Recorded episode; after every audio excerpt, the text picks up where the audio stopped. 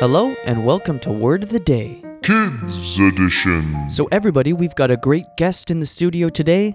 Everyone, give him a warm welcome to Mr. Finn McCool. How's it going, Mr. Finn McCool? Oh, things are going really good, my friend. I brought a very tricky riddle and a good word for you. Oh, that's great to hear. Let's start with that riddle. Can I hear it? Oh, yeah.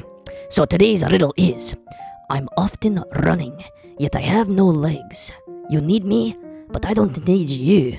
What am I? Oh man, I'm often running, yet I have no legs. You need me, but I don't need you. What am I?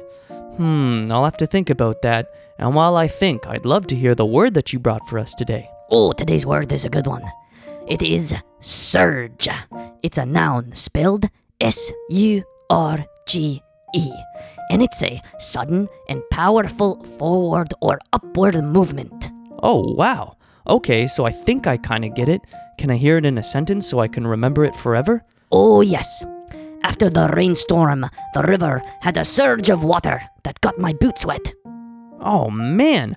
So you were uh, by a river, and there was a rainstorm, and there was a sudden and powerful upward movement of water because of all the rain going into the river, and that water got your boots wet.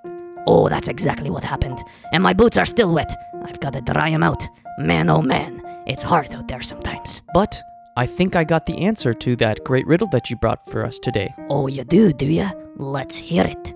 Okay, so the riddle was I'm often running, yet I have no legs. You need me, but I don't need you. What am I? And I think the answer is water. Oh, you got it because water can run in a river, but water's got no legs. And you need water, that's for sure. But water does not need you. You have sound logic, my friend. Well, that's great to hear. Will you come in the studio and try to stump me with another riddle a little bit later, Mr. Finn McCool? You betcha. So today's word of the day is surge. It's spelled S U R G E. So try to use that word in front of your parents or your teachers, and I'll see you again tomorrow with a new word.